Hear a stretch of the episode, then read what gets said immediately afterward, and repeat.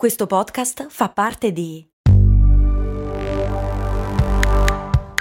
VOIZ, Podcast Creators Company. Questa puntata di Crash è sostenuta da Scalable Capital, l'app che permette di iniziare a investire in modo semplice e sicuro. Scalable è una app regolamentata con oltre seicentomila clienti che consente di investire in azioni, E T F, fondi e di creare piani di accumulo automatizzati partendo anche da un solo euro. Con Scalable puoi fissare i tuoi obiettivi di investimento, per esempio proteggerti dall'inflazione o mettere da parte i soldi per l'università dei figli e iniziare il tuo percorso finanziario a piccoli passi. Tutto questo approfittando anche di una sezione dedicata all'apprendimento dei principi base degli investimenti. Per scoprire di più su come Scalable può trasformare il tuo approccio agli investimenti, visita il link che trovi nella descrizione di questo episodio di Crash.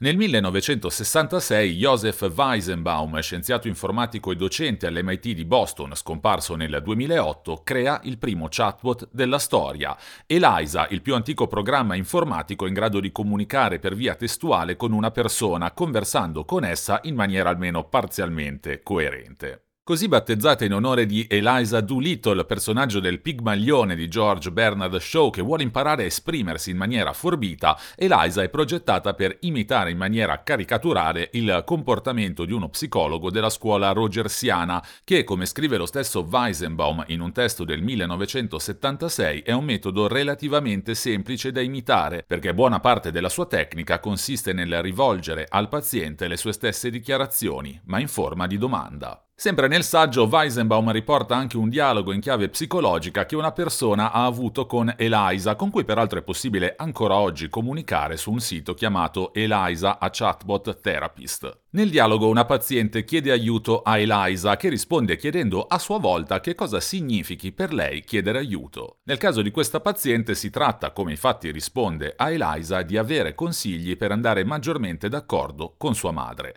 al che Eliza replica chiedendo di dirle di più su sua mamma e rispondendo sempre in maniera elementare alle dichiarazioni della paziente oppure riformulandole in forma di domanda. Come si intuisce, Eliza risponde in maniera coerente solo quando ha qualche appiglio facile su cui incentrare la sua risposta, per esempio il termine madre la porta subito a porre una domanda sulla famiglia, mentre in tutti gli altri casi si limita a ribaltare in forma di domanda l'affermazione fatta dal paziente. Essendo un programma sviluppato negli anni sessanta, quando il machine learning era ancora un modello quasi esclusivamente teorico, Eliza era uno strumento molto semplice e che ha ben poco a che fare con i potentissimi strumenti generativi alla ChatGPT a cui ci stiamo abituando oggi. Ma qual era allora l'obiettivo del docente dell'M I T?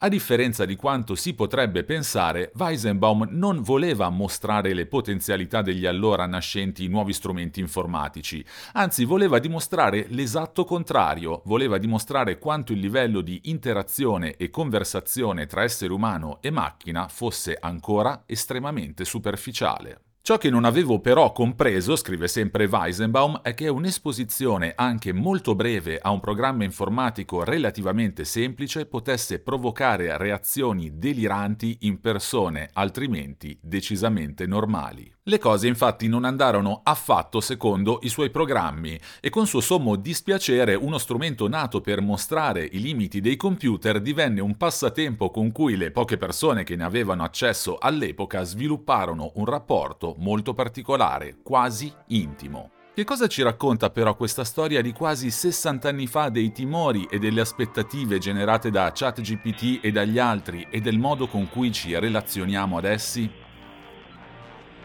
Sono Andrea Daniele Signorelli e questo è Crash, la chiave per il digitale.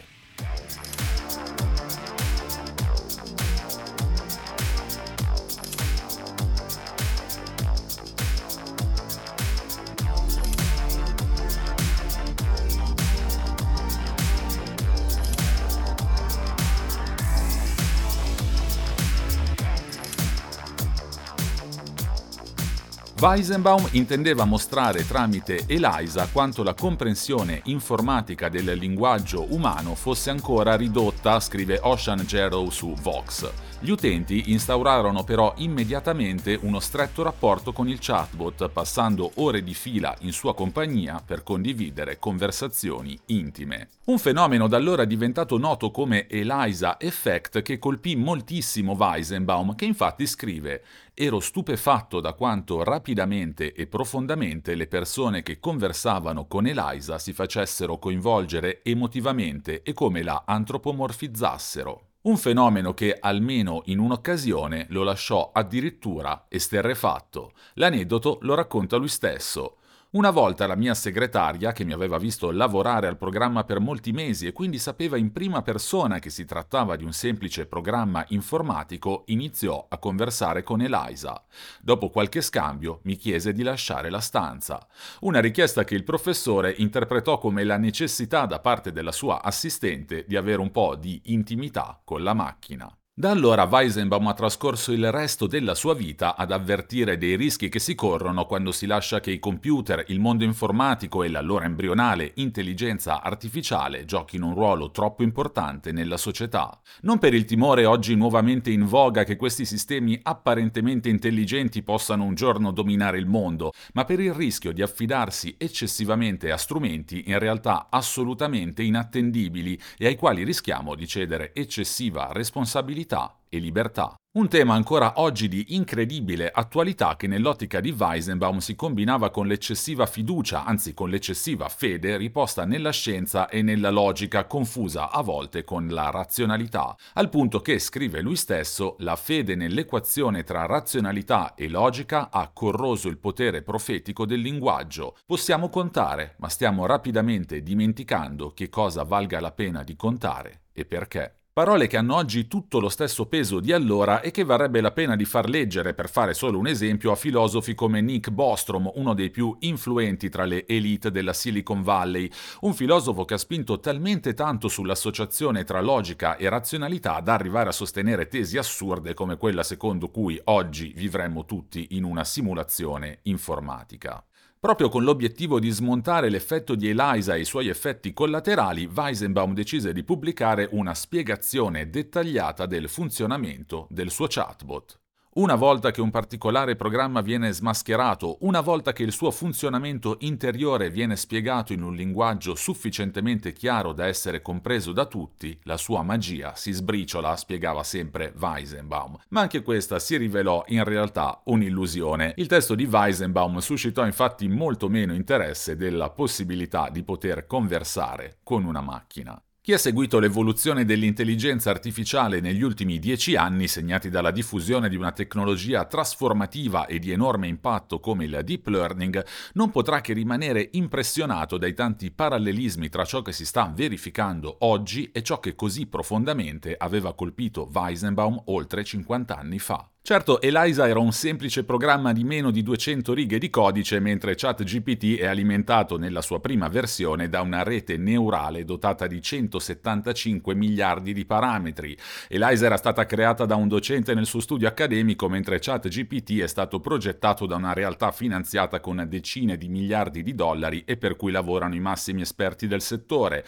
ELIZA poteva quasi solo ribaltare in forma di domanda le nostre affermazioni, mentre ChatGPT è in grado di conversare in maniera sofisticata e spesso sorprendente su praticamente ogni tema. Tra le tante differenze c'è però una somiglianza cruciale, un filo rosso che lega questi due strumenti appartenenti a epoche così diverse, ovvero la necessità dell'essere umano di confidarsi con entità terze che appaiono neutre, oggettive e prive di pregiudizi. Non è infatti una coincidenza se a distanza di così tanto tempo ChatGPT e il suo antenato ELIZA sono stati utilizzati da una parte della popolazione agli stessi identici scopi. Che cosa porta però un buon numero di persone a rivolgersi a strumenti automatici invece che a psicologi in carne ed ossa o ad amici e parenti? Negli ultimi anni e in particolare durante i lockdown provocati dal Covid è emerso chiaramente come questi strumenti vengano utilizzati e a volte appositamente progettati anche Anche per contrastare l'epidemia di solitudine che affligge la società occidentale contemporanea e di cui abbiamo già parlato in una scorsa puntata di Crash. Facciamo un rapidissimo riassunto perché i numeri sono chiarissimi. carissimi. Secondo una ricerca della Commissione Europea del duemilaventuno, il venticinque per cento degli abitanti del vecchio continente afferma di sentirsi solo la maggior parte del tempo,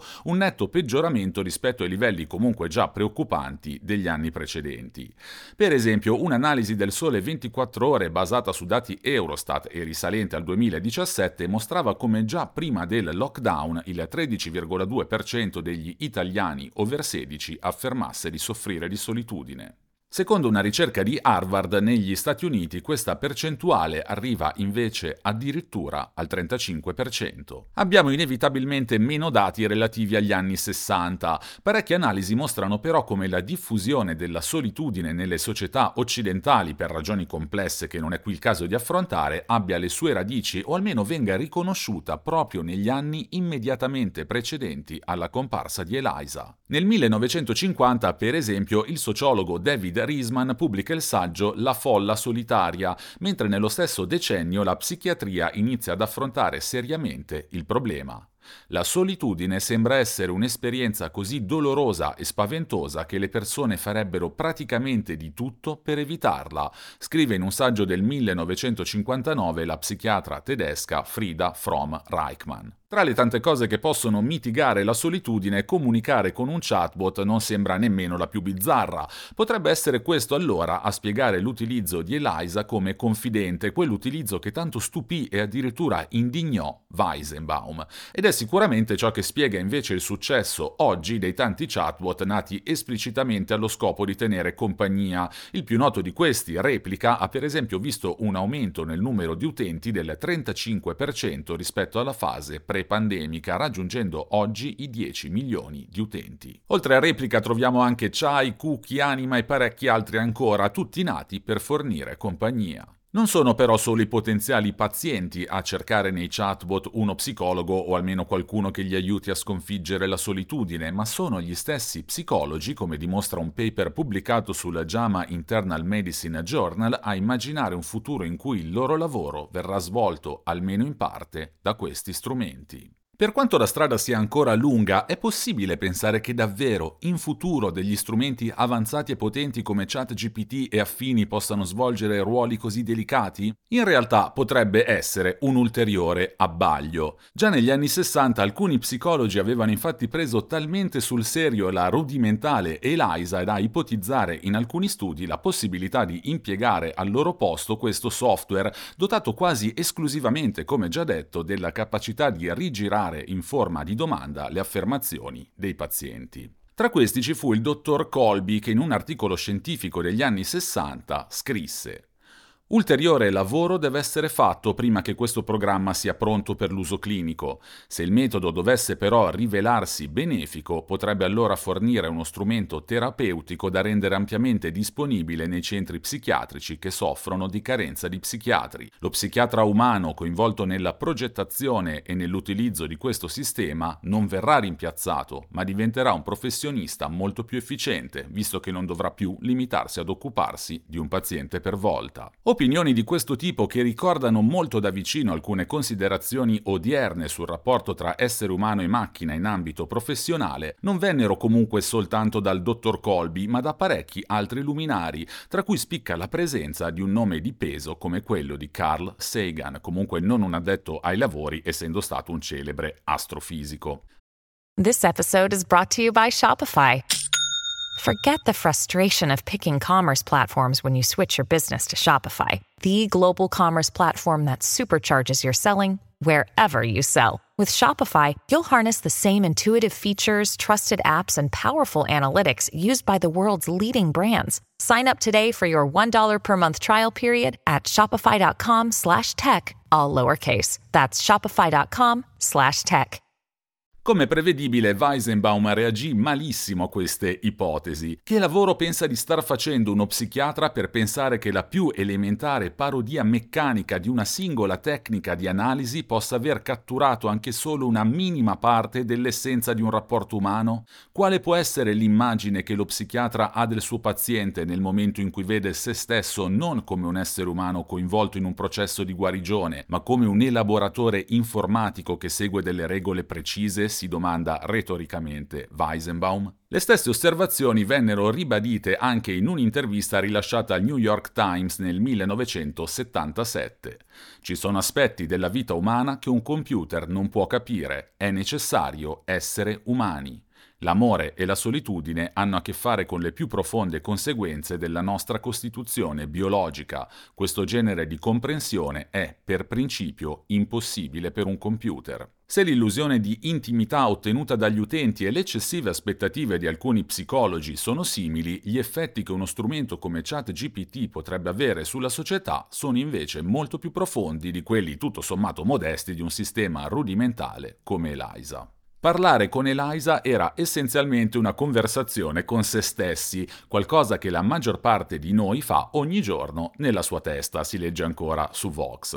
Nel caso di Eliza avevamo a che fare con un partner privo di una qualunque personalità, felice di continuare ad ascoltarci fino al momento in cui era spronato a porci qualche semplice domanda. Che le persone trovassero conforto e catarsi in questa modalità di condivisione dei loro sentimenti non è poi così strano. Insomma, potendo soltanto rigirare le nostre affermazioni in forma di domanda o poco altro, parlare con Eliza era fondamentalmente come svolgere una conversazione interiore. Il caso di ChatGPT e dei suoi simili è però radicalmente diverso. Parlare con la nuova generazione di chatbot non significa parlare con se stessi, ma con un enorme agglomerato di discorsi digitalizzati.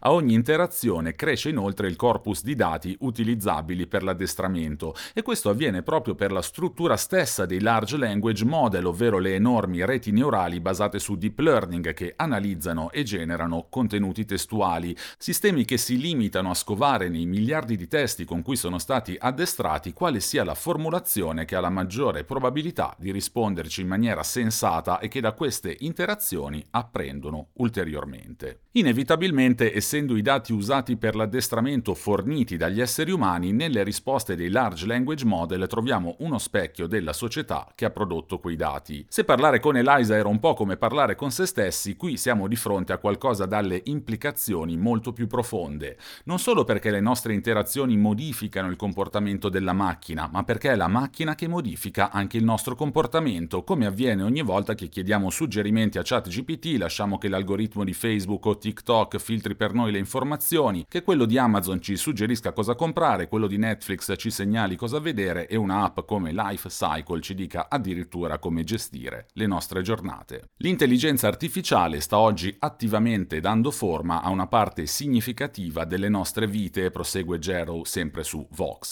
In particolare usiamo i chatbot per aiutarci a pensare e per dare forma ai nostri pensieri.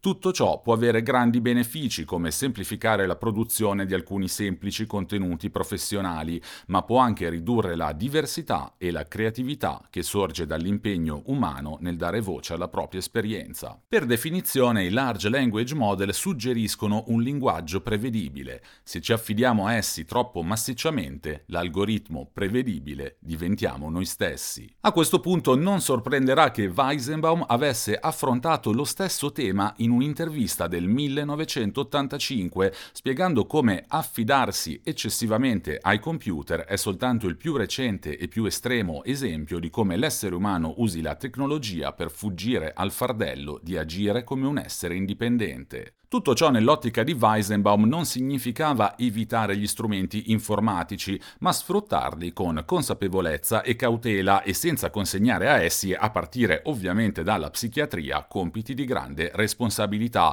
in cui gli errori hanno gravi conseguenze e che richiedono un approccio molto più elastico di quanto sia in grado di fare una macchina. Poiché al momento non abbiamo modo di rendere saggi i computer, concludeva Weizenbaum, non dobbiamo dare ai computer nessun compito che richieda saggezza.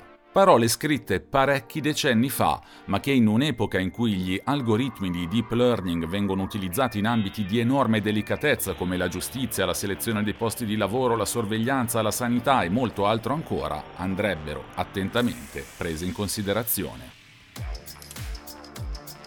Sono Andrea Daniele Signorelli e questo è Crash, la chiave per il digitale. Vi aspetto ogni mercoledì su tutte le piattaforme di podcast.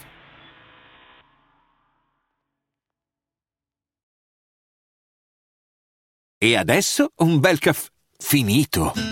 Perché rischiare di rimanere senza caffè quando puoi abbonarti a Caffè Borbone? Prezzi vantaggiosi, costi di spedizione inclusi, tante possibilità di personalizzazione e l'abbonamento lo sospendi quando vuoi. Decidi tu la frequenza, la qualità, scegli tra le cialde e capsule compatibili e crea il tuo mix di gusti e miscele.